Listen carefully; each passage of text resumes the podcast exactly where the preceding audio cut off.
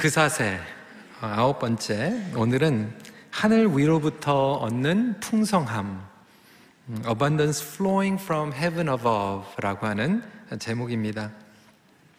하나님 나라의 백성은 하늘 위로부터 내려오는 성령으로 거듭난 자들입니다. 어, 여러분들은 예수 그리스도 영접하셨습니까? 어, 잘 모르시겠어요? 어, 영접하셨으면 여러분들은 하늘나라의 백성입니다. 어, 하늘에 속한 사람들이에요. 예수님은 요한복음 3장 5절부터 6절에 이렇게 말씀하십니다. 예수께서 대답하시되 진실로 진실로 내게 이르노니 사람이 물과 성령으로 나지 아니하면 하나님 나라에 들어갈 수 없느니라. 육으로 난 것은 육이요 영으로 난 것은 영이니.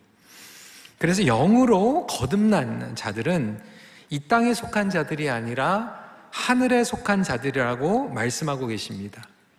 그래서 믿지 않는 사람들과 다른 차원의 삶과 기준으로 살아가게 됩니다. 어, 하늘나라의 관점으로 바라보고 그리고 하늘나라의 상급을 바라보면서 달려갑니다. 사도 바울은 우리의 믿음의 부르심을 달리기 경주로 설명을 하고 있어요. 음, 오늘도 12절 말씀, 14절 말씀에 달려가노라, 달려가노라 라고 반복해서 설명하고 있습니다. 여러분, 이것을 어떻게 문자적으로 이해를 할 수 있습니까? 감옥 안에 있어요. 어, 묶여져 있습니다. 자유가 없어요. 그런데 여전히 사도 바울은 감옥 안에서도 달려가고 있어요. 환경과 상황을 초월해서 하나님 나라를 바라보면서 달려가고 있는 것이죠. 사도 바울이 감옥에 있으면서도 달려갈 수 있었던 것은 하늘 위를 바라보면서 살아갔어요. 그러니까 믿는 자들은 땅을 바라보지 않고 하늘의 신령한 복을 사모하면서 오늘도 공급 받습니다. 하나님을 신뢰하고 사람을 신뢰하지 않아요. 저와 여러분들은 하나님께서 책임져 주시고 하늘의 복을 내려주시는 줄 믿으시기 바랍니다. 그래서 그것을 믿고 살아가는 거예요. 그러니까 목회도요, 이게 신비스럽습니다. 여러분들이 여기에 모여 있는 것은요, 하나님께서 보내주신 거예요. 어, 어떤 분들은 한국에서 이민 오시기 전 6개월 동안 준비를 하시면서 저희는 전혀 모르는데 온라인으로 우리 큰빛교회 예배를 6개월 동안 들이시다가 오시는 경우도 있어요. 타주에서도 오고요. 어, 교회를 떠났던 성도들이 또 하나님 앞에 오기도 하고요. 저희는 상상도 하지 못하는데 하나님께서 보내주시는 여러분들의 관계도 마찬가지죠. 그래서 저희가 어떠한 일들을 결정할 때 어, 저희가 유학 생활을 하면서도 그랬거든요. 인간적으로는 너무나도 부족한 것 같은데 하나님께서 채워주시는 부분들이 있어요. 그러니까 교회에서도 어떠한 결정을 할 때 땅을 보고 결정하는 것이 아니라 하늘을 보고 결정하는 것이 필요합니다. 우리 청년들이 미래를 바라보면서 인간적으로 그리고 학교에서 취업과 진로를 결정하고 최선을 다해서 하는 것은 중요하지만 여러분들이 모든 것들을 퍼펙하게 치밀하게 준비했다고 해도 하늘에서 막히면 막히는 거예요. 근데 반면에 인간적으로 보면 사방이 막혀 있고 옵션이 없는 것 같지만 하늘에서 하나님께서 문을 열어주시면 우리의 인생의 문도 열리는 줄 믿으시기 바랍니다. 그래서 우리는 이 땅에 있는 것을 소중하게 여기지만 그것을 초월한 이 하나님의 하늘의 역사를 믿음으로 바라보면서 매 순간 전진하고 달려가는 사람들입니다. 그렇기 때문에 우리가 삶 가운데에서 인간적으로는 부족한 것 같고 메마른 것 같지만 하나님의 신령한 복이 지금도 내려오고 있기 때문에 그것을 갈망하면서 오늘 예배를 드리고 있고 매 순간 가운데 하나님께서 기쁨을 부어주시고 평강을 보여주시고 우리의 삶 가운데에서 생명력을 부어 주십니다. 여러분 우리가 어디서 받는지를 알아야 되는 거예요. 아이들도 눈치가 빠릅니다. 집에 가면 누가 밥 주는지 알아요. 누가 기저귀 갈아주는지 알아요. 우리 아이들 누가 용돈 주는지 압니다. 그리고 주는 대로 가는 거예요. 그러면 하나님께서 우리에게 복을 주시고 하나님께서 인생을 책임져 주시고 문을 열어 주신다고 하면 저와 여러분들이 누구에게 가야 됩니까? 하나님께 가야 되는 거예요. 그러니까 사방이 막혀 있고 길이 없는데도 불구하고 하나님 앞에 우리가 달려갈 수 있는 것은 하나님께서 지금도 우리에게 신령한 은혜를 내려주고 계시는 것이죠. 그래서 사도 바울은 지금 그 하늘의 기쁨을 누리면서 우리 모두에게 도전을 하고 있습니다. 그러면 오늘 그 비결에 대해서 함께 나누고자 합니다. 첫 번째로 하늘의 소속감을 갖는 거예요. Having the sense of belongingness in heaven. 우리 주보라 전사님께서 오늘 찬양인도 하시면서 우리 하늘의 시민권에 대해서 얘기했죠. 그렇습니다. 오늘 본문입니다. 20절이에요. 그러나 우리의 시민권은 하늘에 있는지라 거기로부터 구원하는 자 곧 주 예수 그리스도를 기다리노니. 사도 바울은 분명하게 얘기하고 있어요. Our citizenship is in heaven. 우리의 시민권은 하늘나라에 있다. 이것을 통하여서 우리는 소속감과 정체성이 분명해집니다. 음, 여러분 캐나다에서 사시면서도요 어, 캐나다의 시민권을 가지신 분들이 있고 캐나다에서 그냥 대한민국 여권을 가지면서 영주권을 가지신 분들이 있고 임시 방문 비자, 취업 비자, 뭐 종교 비자 어, 뭐 여러 가지 비자가 있습니다. 어, 저 같은 경우에는 캐나다 시민권자입니다. 그래서 이제 다음 달에 토론토 영사관에서 내년도에 이제 총선을 위해서 예, 여러분들에게 이제 서비스를 하는데 어, 저는 어, 투표권이 없어요. 어떤 곳에 시민권을 가지고 있는가가 어, 그러한 차이를 갖게 됩니다. 초대교회에서 세례를 베푸는 것은 그냥 종교적인 행사가 아니었어요. 그 당시에 핍박받고 목숨을 거는데도 불구하고 공중 앞에서 그리고 파블릭 앞에서 세례를 받는 것은 저는 이제 천국의 백성입니다라고 하는 것을 선포하는 행위였어요. 지금도 선교지에서 순교지에서 핍박을 받는데도 불구하고 목숨을 걸고 세례를 받는 사람들은 저는 하늘의 시민권을 가진 사람입니다라고 공포하는 것입니다. 마찬가지로 저와 여러분들은 예수 그리스도를 영접했기 때문에 하늘의 시민권을 가지고 있는 줄 믿으시기 바랍니다. 어, 영주권자와 시민권자에 대해서 차이점에 대해서 아까 잠깐 말씀을 드렸지만 예를 들 우리 이면수 목사님께서 북한에 억류 되셨을 때 우리 이면수 목사님께서 그냥 대한민국 여권을 가지고 있었으면 캐나다 정부에서 개입하지 않습니다. 대한민국에서 해야 되는 거예요. 목사님 귀환하실 때도 한국에 안 가셨어요. 사모님 기다리고 계시는데 캐나다 수상이 비행기를 보내서 캐나다 땅으로 와야 되는 거예요. 캐나다 시민이기 때문에 그렇습니다. 아, 지금 캐나다와 인도가 외교적으로 굉장히 어렵죠? 왜 그럴까요? 그 인도 사람들의 아주 영향력이 있는 시크 교도의 리더가 죽었어요. 근데 인도 사람인 것 같지만 사실은 시민권이 캐네디안 사람이었기 때문에 지금 그것으로 인하여서 정부와 정부가 어려운 가운데 있습니다. 캐나다 시민이 아니었으면 그런 일이 있을 일이 없겠죠. 그래서 이 시민권을 가지고 있다라고 하는 것이 우리에게 엄청난 것들을 얘기하고 있지만 사실 저와 여러분들은 임시적으로 이 땅에서는 영주권이에요. 캐나다 시민, 한국 시민 그걸 떠나서 저와 여러분들은 잠시 이곳에 있는 영주권자이고 영원한 시민권은 하늘에 있다라고 사도 바울은 이야기하고 있습니다. 그러니까 똑같은 시민권을 가진 사람들도 다른 생각을 가질 수 있어요. 어, 떤 분들은 캐나다 시민권을 취득한 이유가 우리 아들 군대 안 가게 하기 위해서. 어, 그것도 혜택입니다. 그렇죠? 그런데 어제 우리가 Remembrance Day를 셀러브레 했지만 정말로 캐나다의 혜택을 이용하기 위해서 시민권을 얻는 게 아니라 나라를 사랑하고 나라를 위해서 목숨 바쳐서 싸우는 군인들도 있어요. 그러니까 마찬가지로 저와 여러분들이 하늘나라의 시민권을 가지고 있다라고 했을 때 어떤 분들은 그냥 내가 죽어서 단순히 구원받기 위해서 천국 가기 위해서 지옥에 가기 싫어서 하늘의 시민권을 원하는 사람들도 있지만 정말로 하늘나라를 사랑하고 하나님을 사랑하기 때문에 하나님의 목적과 비전을 가지고 주님을 위해서 살아가는 하늘의 시민권들도 있을 거예요. 여러분들은 어떠한 자세와 목표를 가지고 하늘의 시민권을 가지고 살아가고 있습니까? 이것이 저와 여러분들의 정체성을 증명해 주고 있습니다. 이것이 수단인가? 우리의 마음에 우러나는 목표인가? 목표는 너무나도 중요합니다. 그래서 모세는 이 하늘나라의 목표를 가지고 80세의 고령에도 불구하고 300만의 이스라엘 백성들을 이집트에서 약속의 땅으로 인도하기 위해서 하나님의 말씀에 순종했습니다. 갈렙은 85세 고령에도 불구하고 저 산지를 내게 주소서라고 하면서 싸우면서 하나님의 나라를 바라보면서 나아갈 수 있었어요.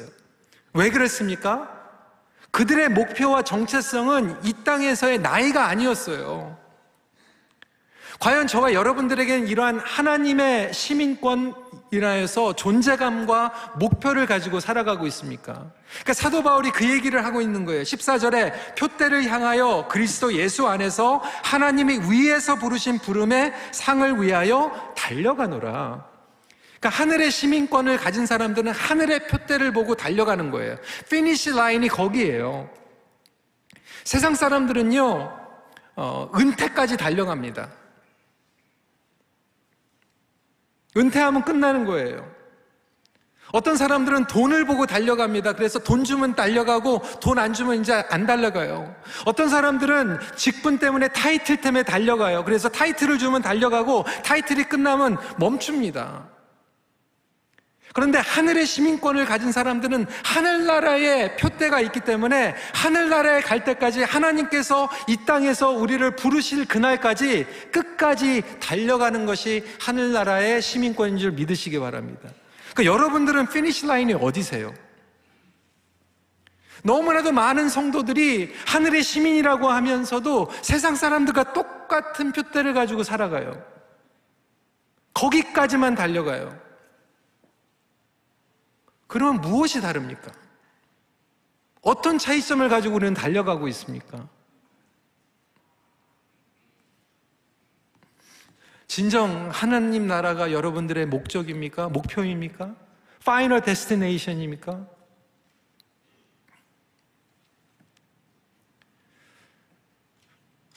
두 번째로 하나님 나라의 정체성을 갖게 되면 하늘의 관점을 갖게 됩니다. Having the heavenly perspective. 15절 말씀이에요. 그러므로 누구든지 우리 온전히 이룬 자들은 이렇게 생각할지니 만일 어떤 일에 너희가 달리 생각하면 하나님이 이것도 너희에게 나타내시니라. 그러니까 하나님 나라의 백성은 하나님 나라의 관점으로 생각하는 거예요. 달리 생각하게 되죠. 여러분, 우리 대한민국 땅덩이가 얼마나 복잡합니까? 일본 있죠, 중국 있죠, 미국 있죠, 러시아 있죠. 그 정치적으로, 경제적으로 굉장히 복잡하잖아요. 아까 캐나다와 인도 얘기도 했지만 캐나다하고 인도 이 너무나도 복잡한 가운데에서 캐나다는 기대가 그래도 미국이 제일 가까운 나오니까 캐나다 편들줄 알았는데 미국은 아니오시다거든요. 왜? 경제적으로 손해 볼 게 많거든요. 그 정치적인 입장이 다른 거예요. 제가 오늘 외교적인 얘기, 정치적인 얘기 하는 게 아니라 예를 들어서 말씀드리는 거예요. 저와 여러분들이 하나님 나라, 하늘 나라의 관점을 가지고 있다라면 저와 여러분들의 생각과 선택과 집중하는 그 관점 자체가 다른 거예요. 자세가 다른 거예요. 오늘 이 하늘에 대해서 얘기를 하니까 어떤 분들은 굉장히 피상적으로, 추상적으로 뭐 뜬구름 잡는 것 같이 막 날아다니고 뭐 공중에서 제가 설교하는 것처럼 생각할 수 있는데 어, 이 하늘에 대한 이 사상을 우리가 이해하려면 그 당시에 유대인들이 가지고 있었던 이 하늘에 대한 사상을 기억할 어, 좀알 필요가 있죠. 사실 유대인들은 이것을 하늘을 단수로 얘기하지 않고 복수로 얘기합니다. heaven이 아니라 엄밀히 얘기하면 heavens이에요. heavens. 그래서 최소한 이 삼중의 하늘들을 이야기하고 있어요. three layers. 1층, 2층, 3층. 예, 첫 번째는 어떠한 차원이냐면 우리가 보고 있는 스카이, 하늘. 그래서 새들이 나, 날아다니고 비행기가 다니는 이 창공을 first layer, heaven이라고 얘기를 합니다. 그런데 그 위에 또 다른 하늘이 있는데 그것은 뭐냐면 영적 권세를 잡고 있는 이 마귀가 장악하고 있는 공중, 이 영적인 영역을 두 번째 하늘이라고 설명을 하고 있어요. 그러고 나서 최종적으로 이 세 번째 third layer of heaven은 뭐냐면 그러한 어떠한 공중 세력도 범접할 수 없는 거룩하고 영광스러운 하나님의 보좌가 있는 하늘 그것을 third layer 그래서 사도 바울이 환상 가운데에서 이 third level까지 올라가잖아요. 그러니까 하나님께서 계시는 곳 하나님께서 통치하시는 것. 그래서 성경에서 얘기하고 있는 하늘은 어떻게 보면 하나님과 동의어입니다.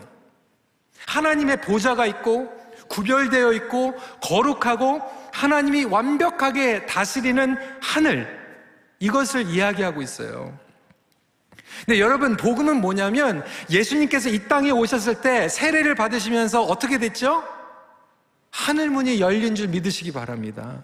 그러니까 예수 그리스도로 말미암아 하늘 문이 열렸어요. 그래서 저와 여러분들은 하나님의 보좌 앞으로 나갈 수 있는 거룩한 하나님 나라의 백성이 된 거예요. 이게 복음인 거예요. 하나님께서 저와 여러분들을 초청하신 거죠. 하나님의 다스림 가운데 초청하셨고 하나님의 임재와 영광 가운데 초청하셨고 이 예배라고 하는 것도 우리가 종교적으로 드리는 게 아니라 하나님을 바라보면서 이 하늘나라에서 드리는 영광스러운 예배인 줄 믿으시기 바랍니다.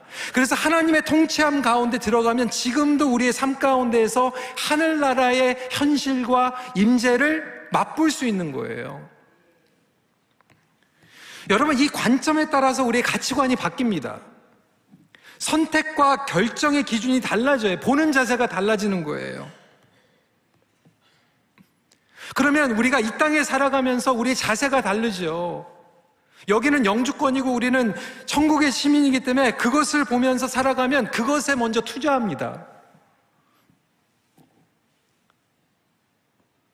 수년 전에 저희 가족이요, 미국에 어, 여행을 갔는데 누가 소개를 해줘가지고 에어비앤비에 갔는데요. 정말 근사한 에어비앤비를 누가 준비를 해줘가지고 거기서 일주일 동안 너무 좋은 시간 보냈어요. 좋더라고요. 근데 마지막 날 짐 싸고 이제 비행기 타고 토론토로 오늘 그, 그날에 우리는 미련 없었어요. 있는 만큼 즐겼지만 집에 갈까 말까 고민하지 않았어요. 그리고 너무나도 좋지만 거기에다가 레노베이션하고 투자하지 않았어요. 뭐 가구를 산다든지 그렇지 않았어요. 이왕이면 그걸 가지고 어디에서 투자합니까? 우리 집에 와가지고 투자해야죠. 왜 에어비앤비에서 합니까? 마찬가지로 이 땅에서 우리가 최선을 다해서 살아가고 있지만 이 땅에서 하는 그 모든 것 관점 자체가 하늘나라를 위한 투자로 살아가는 저와 여러분들이 되시길 주님의 이름으로 축원합니다. 그러니까 시간 여러분 어디에 투자합니까? 우리 청년들 인생을 하면서 진로 10년 후를 위해서 투자하는 거 중요하지만 그것을 위해서 투자하는 만큼 하나님 나라의 소망을 위해서 투자하는 게 중요하죠. 자녀 양육을 할 때도 하나님 나라를 바라보면서 투자하는 거예요. 이 세상을 살아가는 사람들은 땅에 매여 있어요. 땅에 속한 사람들은 땅에 있는 것들을 축적하는 것으로 끝납니다. 근데 하늘에 속한 사람들은 무엇을 합니까? 하나님을 먼저 바라보고 하나님을 경외합니다. 그래서 어떠한 선택과 결정을 할 때 이게 하나님께서 기뻐하시는 건가? 하나님께서 영광 받으시는 건가? 하나님께서 싫어하시는 건가를 먼저 질문하게 됩니다.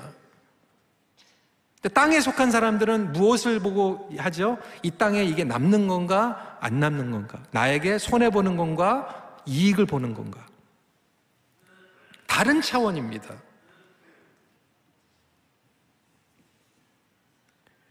하나님을 두려워하고 하나님의 나라에 속한 사람들은 무엇을 믿냐면 하나님께서 하늘에서 열으시면 땅에서도 연다라고 하는 것을 믿는 거예요. 아무리 내가 잘났고 모든 것들을 준비하다고 해도 하나님께서 그냥 그만이다라고 하면 그만이라고 하는 것을 알면서 하나님을 경외하면서 살아가는 거예요. 정말로 저와 여러분들은 하나님의 관점으로 살아가고 있습니까? 하늘나라의 관점을 가지고 살아가고 있습니까?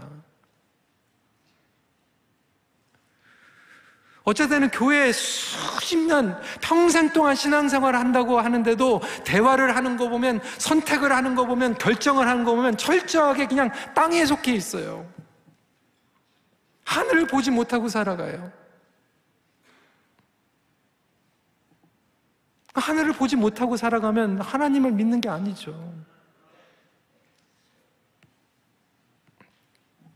18절 19절 말씀입니다. 내가 여러 번 너희에게 말하였거니와 이제도 눈물을 흘리며 말하노니 여러 사람들이 그리스도의 십자가의 원수로 행하느니라 그들의 마침은 멸망이요 그들의 신은 배요 그 영광은 그들의 부끄러움에 있고 땅의 일을 생각하는 자라. 하나님께서 보실 때는 딱 두 종류예요. 하늘에 속한 사람들, 땅에 속한 사람들. 똑같이 경주를 하는 것 같은데요. 유니폼이 달라요. 인생의 마라톤을 뛰면서 예전에 우리 역사에 뼈저린 아픔이 있잖아요. 송기정 선수가 금메달 땄는데 일장기 있는 유니폼 뛰고 떴어요. 많은 그리스도인들이요 하늘에 속한 유니폼을 입고 뛰는 게 아니라 땅에 속한 유니폼을 띠고 달려가고 있다라고 하는 거예요.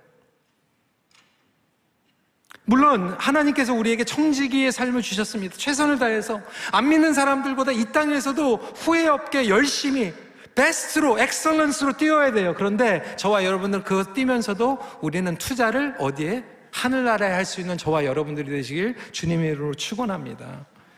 그래서 우리는 미래지향적, 천국지향적으로 관점을 가지고 뛰는 거예요. 그것이 달라요. 마음의 자세가 다른 거예요. 영적으로 다른 것을 보고 뛰어가는 거예요. 마지막 포인트입니다. 그때에 우리는 하늘의 소망을 갖게 됩니다. Having the hope of heaven. 이게 무엇일까요? 21절입니다. 그는 만물을 자기에게 복종하게 하실 수 있는 자의 역사로 우리의 낮은 몸을 자기 영광의 몸의 형체와 같이 변하게 하시리라. 아, 끝에 대한 확신이에요. 지금 우리가 고난 가운데 있는 성도들 많이 있어요. 현재 어려운 가운데 사방에 우겨 싸움을 당한 성도들도 많이 있어요. 그런데도 우리가 그것을 초월하고 하나님의 신령한 복을 누리면서 살아갈 수 있는 것은 우리에게는 하늘의 소망이 있다는 거예요. 그래서 지금 모든 것들이 끝난 것 같지만 아직 안 끝났어요. 모든 것을 잃어버린 것 같지만 안 끝났다는 거예요. 그것을 초월할 수 있는 은혜와 능력을 허락해 주셨기 때문에 우리는 다시 오늘 일어날 수 있는 은혜를 허락해 주십니다. 여러분들이 잘 아시는 아우슈비츠의 죽음의 수용소, 유명한 빅터 프랭클린 이야기입니다. 그는 고난 가운데 살아갔어요. 하지만 그는 그것을 이겨내며 살아갔습니다. 매일 왜 그랬을까요? 매일 매 순간 살아있어야 할 이유를 알고 있었어요. 그리고 그 살아있어야 할 이유를 고난의 삶의 의미에 부여했어요. 연결시켰어요. 고난 중에서도 미래를 바라보면서 소망을 품었어요. 이렇게 고백했어요. 그는 미래에 대한 희망을 잃은 수용자들은 불행한 결말을 맺었다. 하지만 영원의 관점을 가지고 미래를 기대했던 사람들은 이겨내고 극복했다. 심지어는 가족까지 잃어버렸는데도요, 미래를 바라보면서 이겨내는 거예요. 가족다움으로 정말로 빼앗기고 싶지 않았던 그에게 원고가 있었어요. 의사였어요. 그래서 원고를 썼는데 정말로 이 의사와 정신이라고 하는 원고를 출판되지 않은 원고를 가지고 있었는데 너무나도 소중했던 거예요. 그런데 수용소에서 그것까지 빼앗기고 말아요. 얼마나 허무합니까? 그런데 그는 포기하지 않고 다시 몰래 구한 종이 쪽지에다가 원고를 다시 기록하기 시작합니다. 그리고 결국 살아남아서 그 책을 출판하게 되고 수많은 사람들에게 영향력을 끼치게 됩니다. 성도 여러분, 저와 여러분들이 예수 그리스도 안에서 하늘의 소망을 가졌다라고 하는 것. 그때 우리는 현실을 극복할 뿐만이 아니라 죽음도 두려워하지 않고 달려갈 수 있는 용기를 허락하여 주시는 줄 믿으시기 바랍니다. 그때 우리는 정말로 비로소 죽을 각오를 하고 살아갑니다. 제가 개인적으로 존경하고 아, 가끔 한국에 아, 기회가 있으면 꼭 찾아뵙는 목사님 중에 이동원 목사님, 제 첫 번째 책, 두 번째 책에도 추천을 해주셨는데 이동원 목사님이 그렇게 아, 존경을 받으시지만 사실 몇 년 전에 굉장히 어려운 일이 있었어요. 정말로 제일 사랑하는 아들이 암에 걸려가지고 투병을 하다가 먼저 음, 하나님께서 불러가셨어요.